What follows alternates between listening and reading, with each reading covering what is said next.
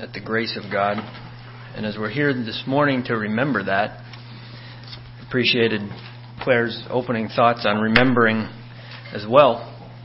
Today in Canada, well, it's probably tomorrow because today is a Sunday, but there's a holiday. It's called Remembrance Day. And it is in remembrance of World War One.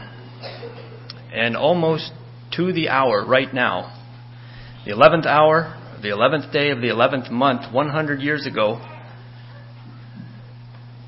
a group of men met in a train car in Europe to sign the end of World War I. 11 o'clock on November 11th of 1918, 100 years ago right now. 35 years later, that same train car a group of men met in that train car again to sign some papers. But this time the roles were reversed and it was Germany was asking for the surrender of France. The exact same train car. Adolf Hitler had pulled to a location so they could sign surrender papers again, but this time totally opposite sides signing the papers. Hitler had that car taken back to Berlin and when he saw the end was getting close, the Allies were closing in from one side and Russia closing in from the other side, he had that train car burned. He did not want anyone to remember. And today we are here to remember. The world can burn what they want, but we are here to remember what Jesus has done for us. Turn with me to Exodus chapter 12.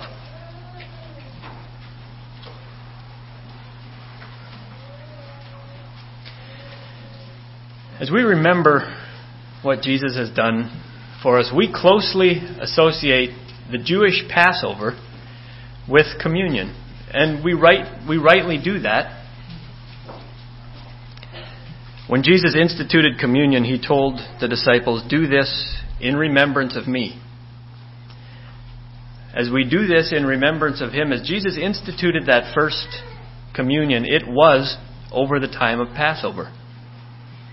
I'd like to look at the Passover this morning and draw some important parallels between the Passover that the Jews commemorate and they celebrate from the time of the Bible all the way up to today. And look at some significant ways that Jesus finished and fulfilled that work and some parallels. I did some studying into the culture and the history of, of the Passover and I found some remarkable parallels that I don't believe are coincidence. So let's look at the first Passover in Exodus chapter 12. If you just have your Bibles open there, and just as I go through here, I'll let you kind of skim over and look. I'll point out a few verses. It's 28 verses where God institutes the first Passover. And I, I don't think I'll take the time to read every verse.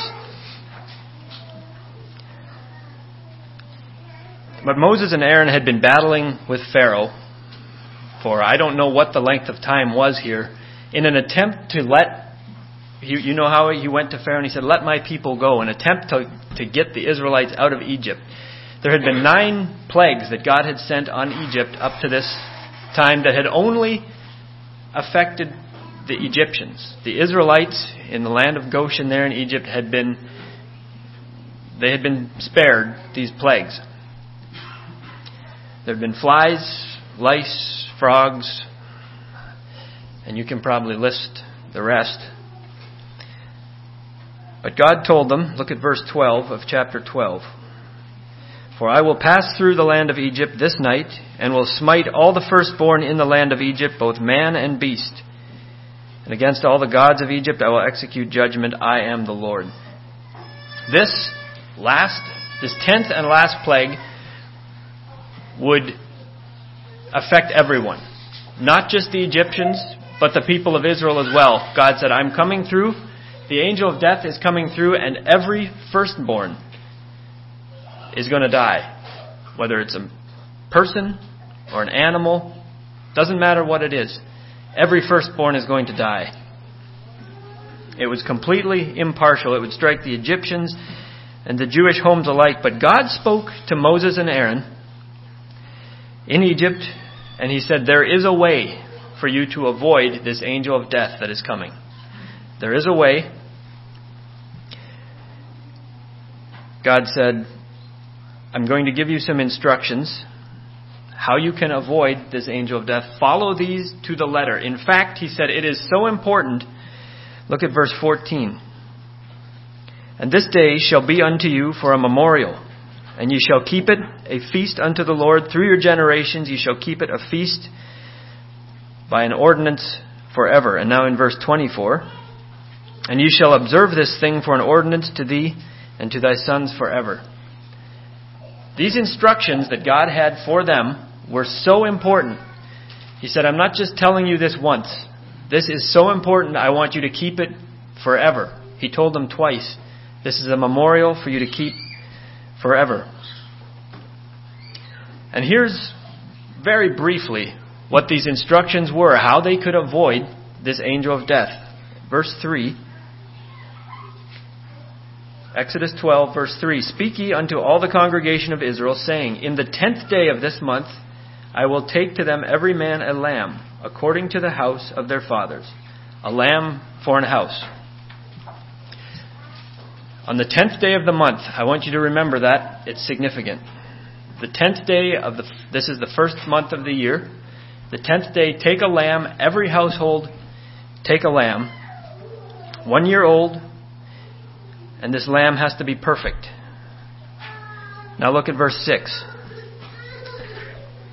And ye shall keep it up until the fourteenth day of the same month, and the whole assembly of the congregation of Israel shall kill it in the evening.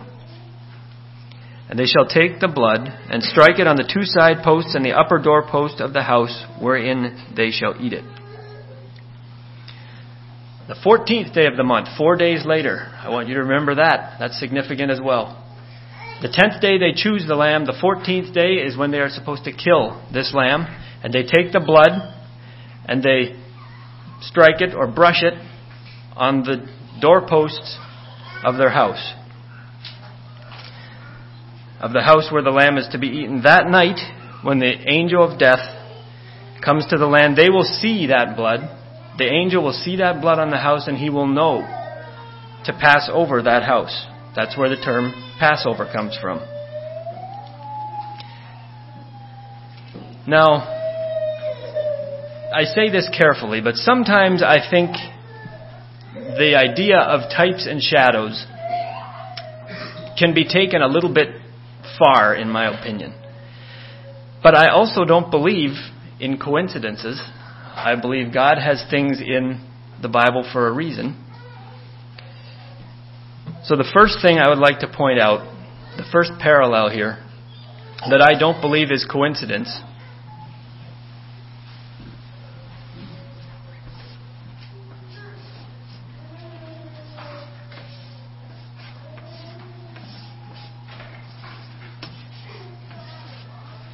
I don't know if you can see that, but that is a door with the blood on the door sides and across the top. That's what they were supposed to do with this blood from this lamb. That forms the eighth letter of the Hebrew alphabet, and that letter means life. It carries with it the connotation of life. I don't believe that's a coincidence that God did that. When the angel of death passes over the land of Egypt and he looks down and he sees the blood. He knows the price has been paid, the sacrifice is done, and he sees the symbol of life and he passes over that house. No one was to leave that house that night that the angel of death would come. Any anyone found outside of that house, any firstborn found outside of the blood would be killed. The people of Israel realized the significance of this. They realized the importance of it. In verse 27, it says, They bowed their head and they worshiped. And I know I'm not doing it justice in describing all the fine details of what the Passover was. There's so much more that God had told them to do, but this is the basis of what it was. There was a lamb chosen on the 10th day of the month, sacrificed on the 14th day of the month. It was killed and its blood was put on the door posts of their house, so that when the angel of death passed over, he would see. So now let's move forward to the time of Jesus.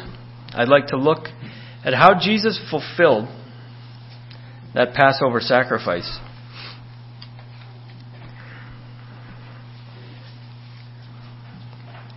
I think three point sermons are important. And so I've doubled that number this morning. They say people don't remember beyond three, but I'm hoping you can remember six this morning. The first point is a question why is the blood important? Jesus was the perfect lamb. We know that, we understand it, and we've heard it. But I want you to understand this morning how Jesus is that lamb. And I know as I was speaking already, you, you were drawing symbols and parallels that we've been taught. You were doing that in your head, and I appreciate that. But Jesus was sacrificed for us. As we apply that blood to the doorposts of our heart, we are saved from death.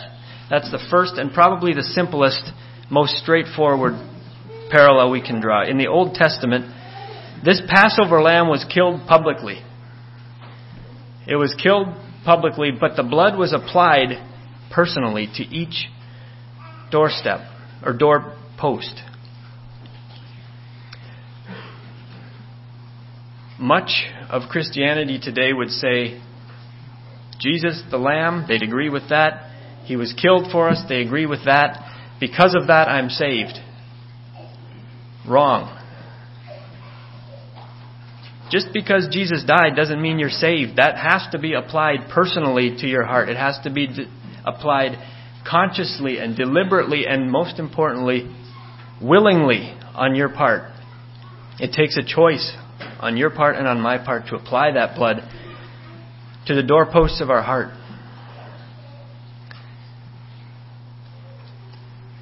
As I was studying this well, I've been looking at it for several weeks, but yesterday, all day long, turn with me in the Christian hymnal. I'd like to sing number 307, the song, When I See the Blood, I Will Pass Over You, was going through my mind. And as we sing this, I want you to consider, imagine that angel of death coming, looking at every heart looking at the doorposts and the top of the door of your heart. And when he sees the blood, he will pass over you. If you're able to, let's stand and sing this song.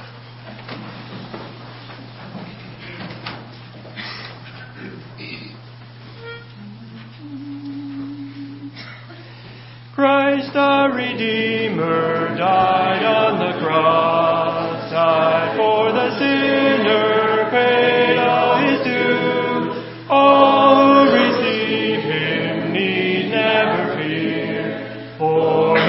he will pass, will pass over you. When I see the blood, I will pass over you. When I see the blood, I will pass, I will pass over you.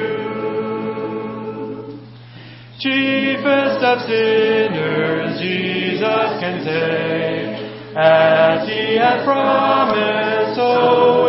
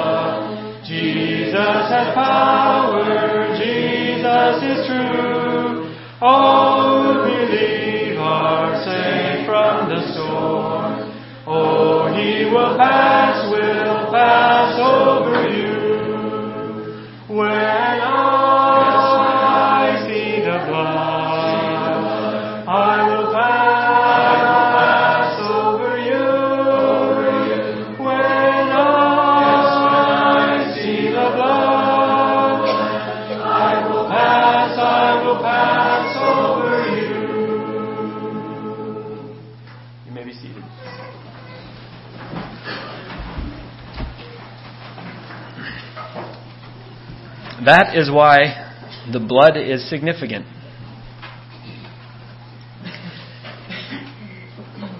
The second point is there was a lamb. This lamb had to be perfect, it had to be flawless. It couldn't be lame, it couldn't have little spots, it couldn't have a disease of any kind, it could have no defect at all. Where did all of these perfect lambs come from? History tells us there was one place in Israel where these perfect lambs would come from.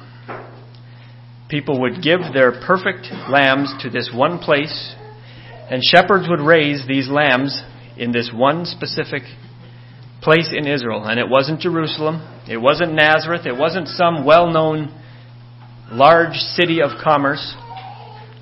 These perfect lambs, specifically meant for the Passover, were raised in Bethlehem.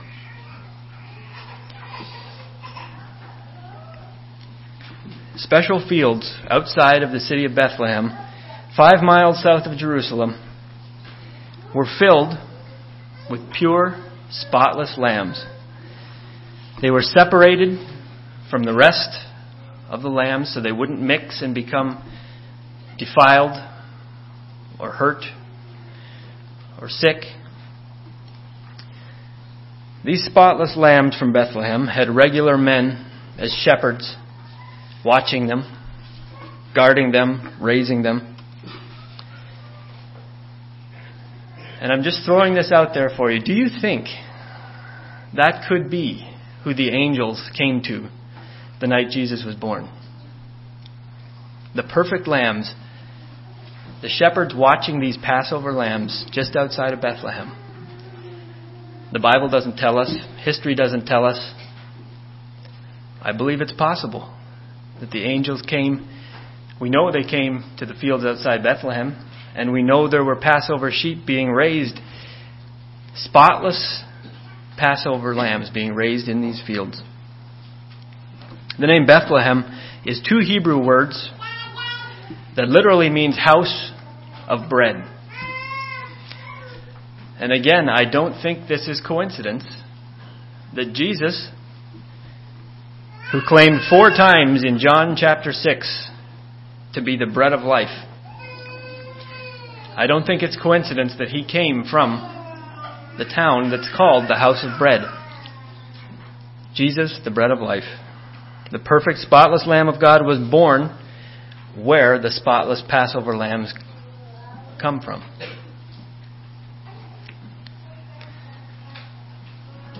These perfect lambs used in the Passover had to be selected by someone. There was household sacrifices. Each household did a, a, sacrifice of a Passover lamb, but there was a national lamb that was chosen for the, for the nation of Israel, for the people.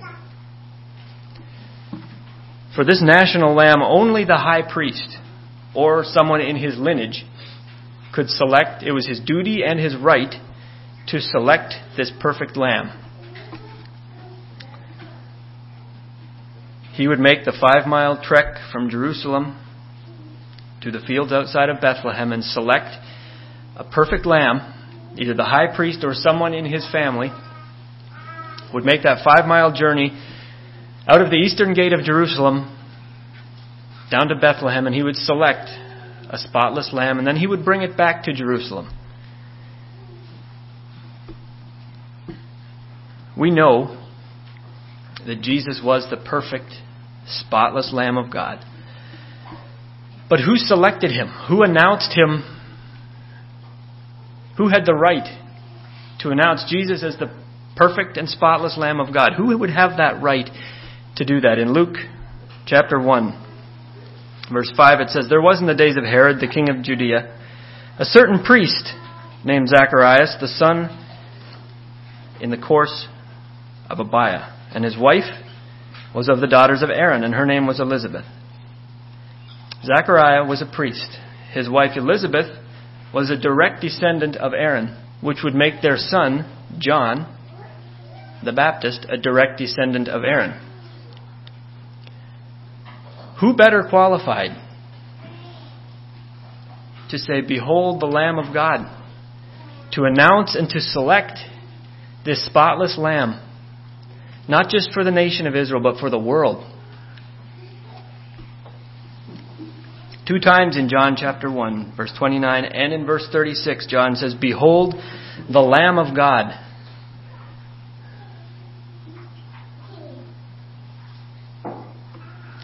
Turn with me to Matthew chapter 21.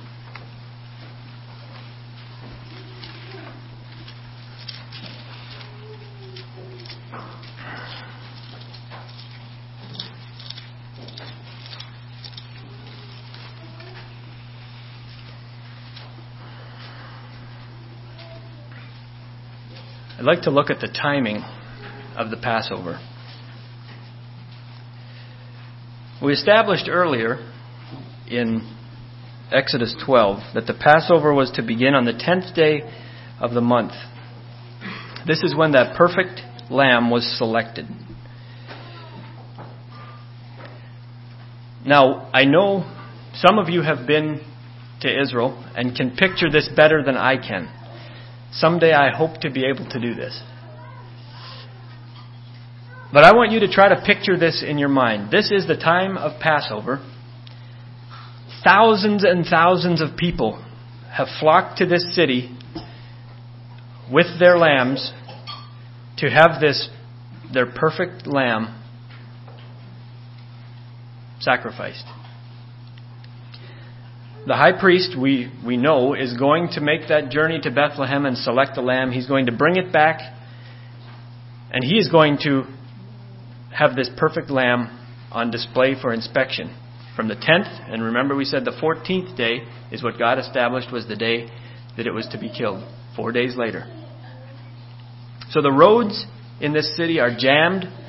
Imagine the noise of all these people thousands and thousands of lambs being prepared to be offered. I can imagine the city is turned upside down with people. In the middle of all of this is when Jesus comes to Jerusalem.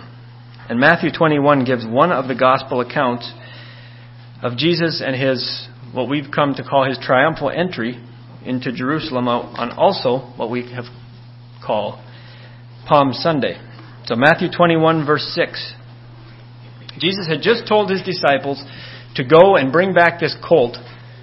Go in and ask, you'll find a colt tied, bring it back. This is what I'm going to ride into Jerusalem on. So, Matthew 21, verse 6 And the disciples went and did as Jesus commanded them. And he brought the ass and the colt and put them on their put on them their clothes, and they set him thereon. And a very great multitude spread their garments in the way. Others cut down branches from the trees and strawed them in the way. Are you picturing this? And the multitudes that went before and that followed cried, saying, Hosanna to the Son of David! Blessed is he that cometh in the name of the Lord! Hosanna in the highest! And when he was come into Jerusalem, the city was moved, saying, Who is this? Can you picture this in your mind? Jesus is coming you picture it from a, a, a storybook, probably. Jesus is riding on this donkey. He's coming into Jerusalem, and there's people all over. And they're huge crowds of people. It's, it says a multitude. And they're cheering and they're praising God. Did you ever wonder how the people knew to be at this gate at this time on this day, right now. How did they know to be here? Jesus was at the height of his popularity at this point, I think, so that would be part of it. But they didn't have cell phones where you could call and say, hey, Jesus is coming, head to the gate and watch, he's coming. I don't think it was that easy. Jesus was just coming from Bethany. And in John, if you, if you look at the timeline in John, it says this was the tenth day of the month. That Jesus is entering Jerusalem. It's four days before the Passover. The high priest is just coming back from Bethlehem. He's carrying that lamb on his shoulders, and he had just come through the eastern gate. He's carrying this perfect lamb. And history and culture would tell us this, this did happen. He would come through here, and the people would line the streets to see this perfect lamb, this Passover lamb for the nation. And again, I don't believe this is coincidence. That the perfect Lamb of God is coming through the same gate on the same day. And that's why all these people are here.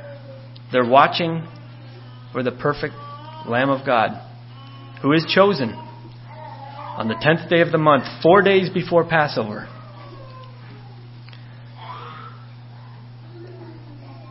Do you see the significance in this?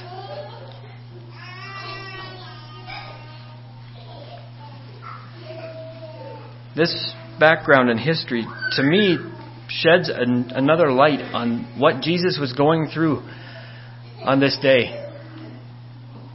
John had declared and he had, he had announced Jesus. He said, Behold the Lamb of God. This was three years earlier, roughly three years earlier, when John had proclaimed Jesus as the Lamb of God.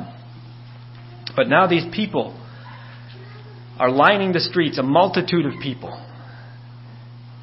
And Jesus is coming through the gates four days before Passover, the day that the perfect, spotless lamb was to be chosen. And unknowingly, they chose their Passover lamb.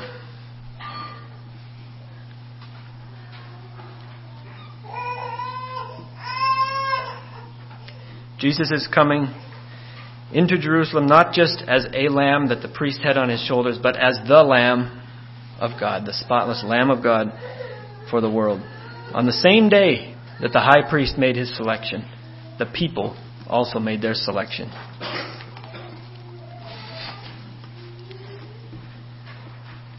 Now turn with me to John chapter 18. I'd like to look at the inspection of the lamb. There was 4 days from the 10th of the month to the 14th day of the month that this lamb was to be inspected for perfection, for any flaws that might be there. This lamb was brought into Jerusalem. Jesus, the Lamb of God, had been selected as he came into Jerusalem. If you read through, especially the Gospel of Matthew, with this in mind, he is thoroughly inspected between his triumphal entry and his death. I skimmed through those chapters, and what he went through is incredible. The grilling he got from the Pharisees and the Sadducees and the scribes and and everybody, they're trying to trip him up, trying to trap him. They questioned him on paying taxes, on the greatest commandment about marriage after death. They questioned him about the woman who washed his feet, trying to find fault in what he had what he had said. But I I love the responses of Jesus as he goes through here. The wisdom that he responds to these people with many, many times condemns them. He, he condemns his questioners with his answers.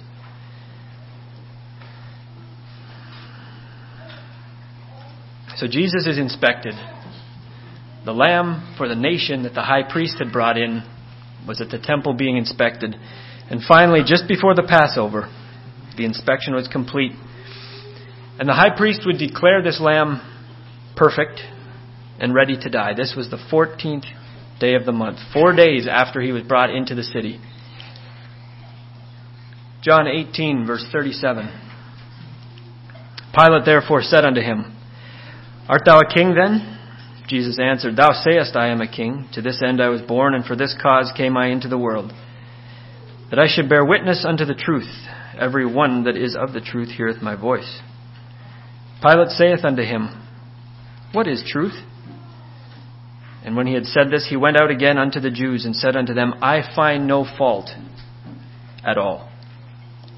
Turn the page to John 19, verse 4. Pilate therefore went forth again and said unto them, Behold, I bring him forth to you, that ye may know that I find no fault in him. Then came Jesus forth, wearing the crown of thorns and a purple robe. And Pilate saith unto them, Behold the man. When the chief priests therefore and the officers saw him, they cried out, saying, Crucify him, crucify him.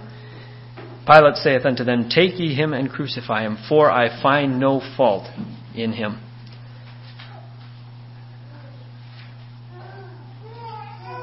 They looked and they tried to find a fault. They tried to find a flaw. And Pilate says, I find no fault in him. He is perfect the perfect Lamb of God. Everyone who inspected Jesus, who tried him, who tempted him, who tested him, had to come away saying we, we find no fault. We can't find anything wrong. The perfect, spotless Lamb of God.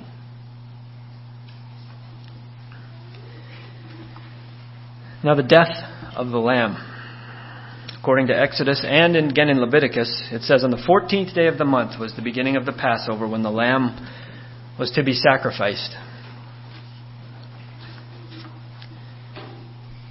These days all line up. The 10th day is when Jesus came in, four days before. The 14th day is when Jesus was sacrificed. Mark 15, 25 says, And it was the third hour and they crucified him. The third hour was at nine o'clock in the morning. The temple at this time was crowded, was filled with people bringing their lambs to be offered. They were offered in a public setting. Jesus hung on the cross. In the third hour, at nine o'clock in the morning, Jesus was hanging on the cross, and the priests were busy, busily about their work in the temple. And they had a system. They would kill the lamb. They would catch the blood in a, a pit or a basin or a container. And they had an assembly line. They would pass it from one priest to the next down the line until they came to the altar and they would pour the blood on the altar.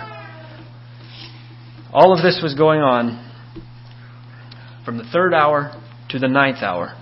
Nine o'clock in the morning until three o'clock in the afternoon. Lamb after lamb after lamb, animal after animal was being offered and sacrificed as Jesus is hanging on the cross. As they were doing this, these priests and the Levites, those helping, would be singing the Hallel Psalms, which is Psalm 113 to 118. They would be singing these these Psalms. Read those Psalms sometime as you consider what they are doing, what Jesus is doing at this time, and what they are singing. They're singing things like this Precious in the sight of the Lord is the death of his saints. I called upon the Lord in distress. The Lord answered me and set me in a large place. The Lord is on my side. I will not fear what men can do unto me. The Lord is my strength and my song, and he has become my salvation. The stone which the builders refused is become the headstone of the corner. This is what they're singing as they're offering these lambs and as Jesus is hanging on the cross.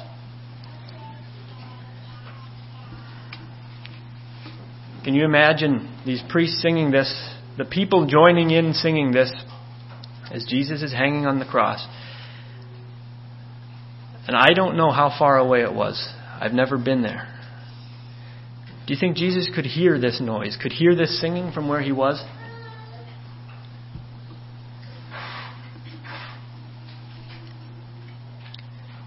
Turn to Matthew 27.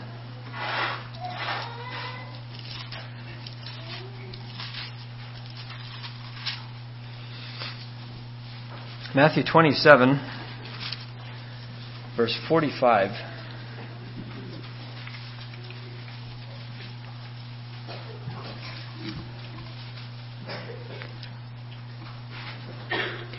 In the days of the temple,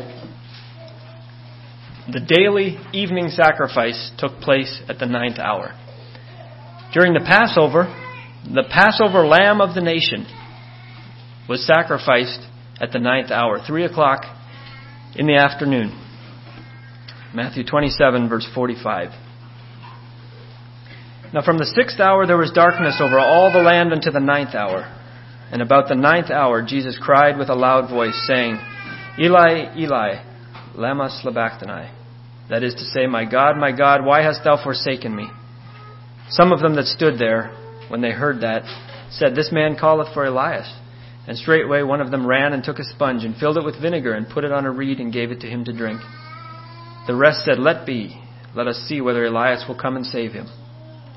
Jesus, when he had cried again with a loud voice, yielded up the ghost. And behold, the veil of the temple was rent in twain, from the top to the bottom, and the earth did quake, and the rocks rent. Do you see the significance? the ninth hour, this Passover lamb of the nation was sacrificed. About the ninth hour, it says. Why, why does Matthew include these specific times? I don't think it's by accident. He's writing to a Jewish people that understood this. About the ninth hour, it says Jesus died.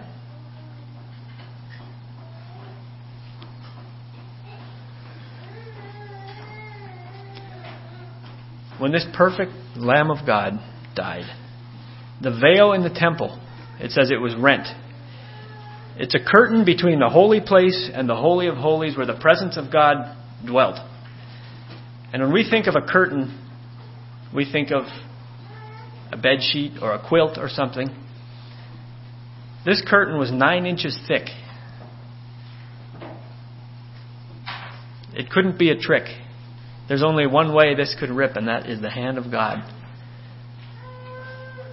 Joe Amaral has some insight on this. He says, In Bible times and even now, when a Jewish father will lose his son, when his firstborn son will die, he will tear his clothes in grief.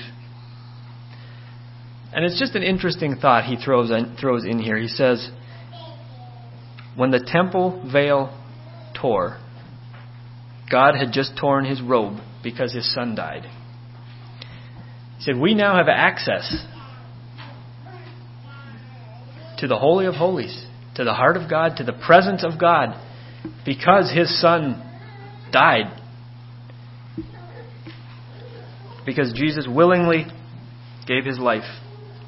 We now have free access to God. And I know I've you use your imagination there a little bit, but I just I can't fathom what that was. This was a sacred, sacred place. The high priest was allowed in the Holy of Holies once a year. And now suddenly it is wide open. What are they supposed to do with this?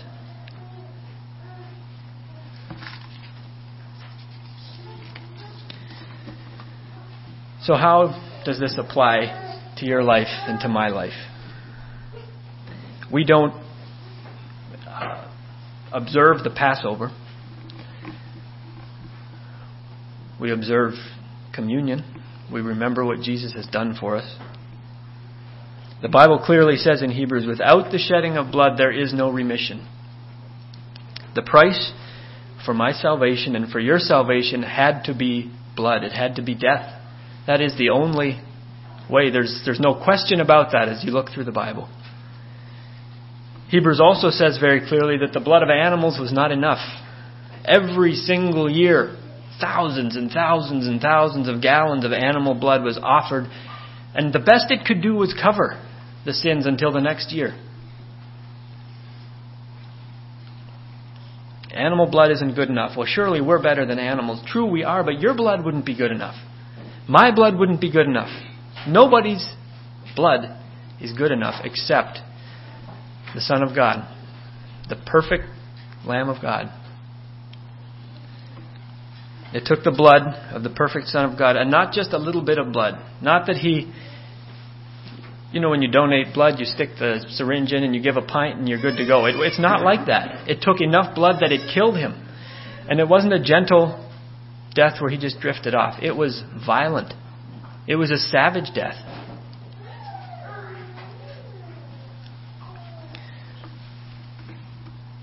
And so, as I was studying, I thought, well, how do we know? How do we know that this was enough? We know our blood isn't enough. We know the blood of animals isn't enough. How do we know that the blood of Jesus is enough? What if it isn't? We know it is. Because three days later, he rose from the dead. When Jesus rose, that is the Father saying, the price is good. That, that's enough. That took care of the problem.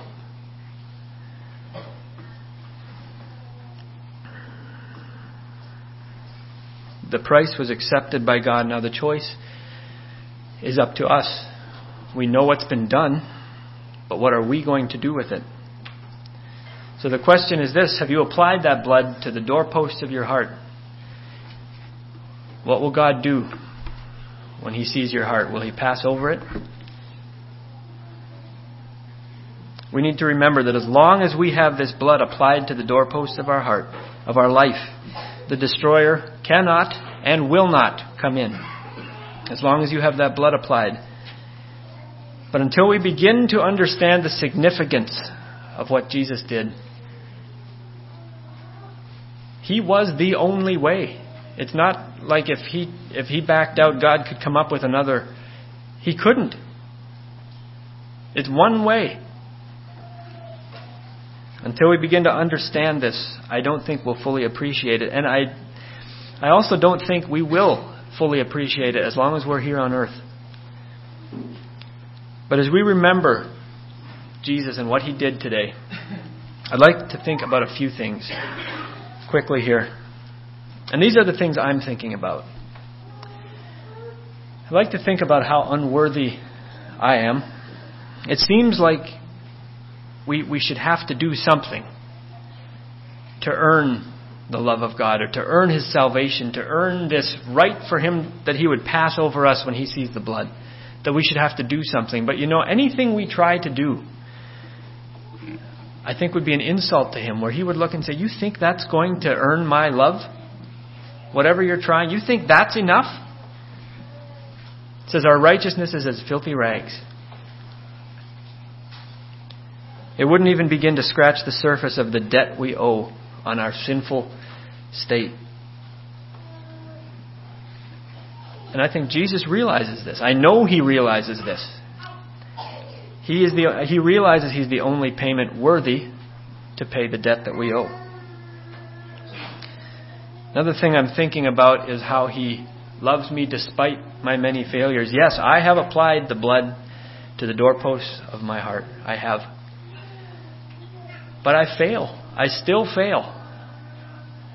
I still do wrong things. I have wrong thoughts.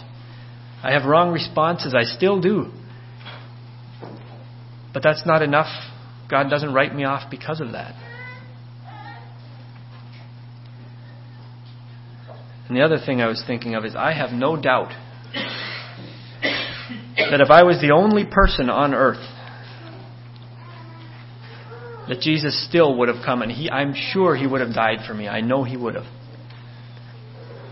When you look at it that way, it, it could almost make sense that he would come and die for everyone who ever was and ever will be, knowing that they would all turn to him 100% and follow him and love God.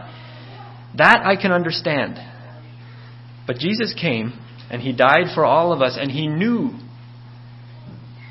that the vast majority of the world would reject him, and he knew that those of us who have accepted him would disappoint him over and over again. He still did it.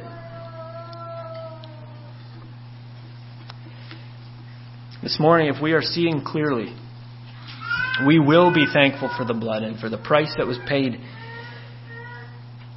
And I am humbled this morning at the price that was paid for my freedom and for our freedom.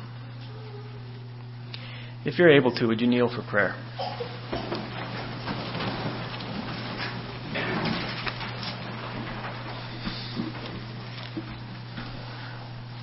Our Heavenly Father, we come before you this morning and we thank you most of all for your Son. We thank you for what he has done for us. Pray that you will forgive our pride and our arrogance as we remember the price that was paid for us today. I pray that you will humble us and help us to be a thankful people. In Jesus' name we pray. Amen.